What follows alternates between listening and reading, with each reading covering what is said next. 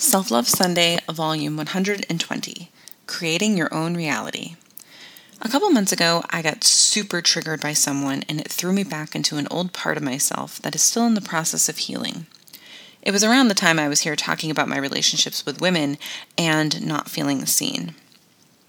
As I worked through that space, it continued to come in small waves that little by little began to shift my reality.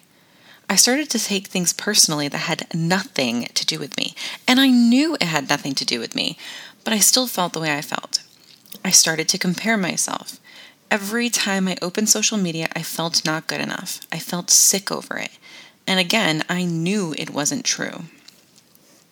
The best way I can describe it is like I was in a dream and aware I was in a dream, but I just couldn't wake up. I felt locked inside the feeling that I sucked at everything and that everyone was better than me, and oh, they also hated me. I don't think there was any amount of reassurance anyone could have given me that would have made me feel better. Fortunately, I continue to invest in my own personal development. I take my coaching practice very seriously, and I always want to ensure that I am always in integrity with myself. My coach spoke about shifting our reality this week how when we revisit a bad feeling, experience, or trauma, our body believes it's happening now.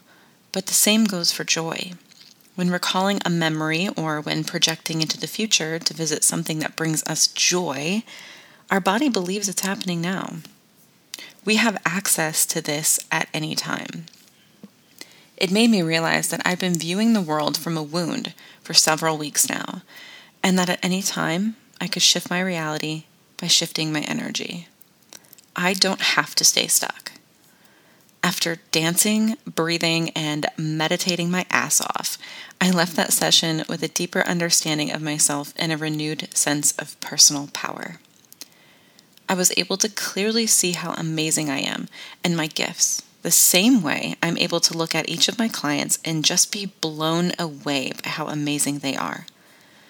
And I asked myself, what the heck have I been doing? Why have I been acting like I am so unworthy of being seen or not as good as anyone else? It stops now. I don't doubt that I may stumble back here now and then, but I'm committed to feeling into my greatness and continuing to heal those pieces of myself that need it the most. So done with playing small, because I know that I am made of stars. Self love and hugs your friend, Chrystal.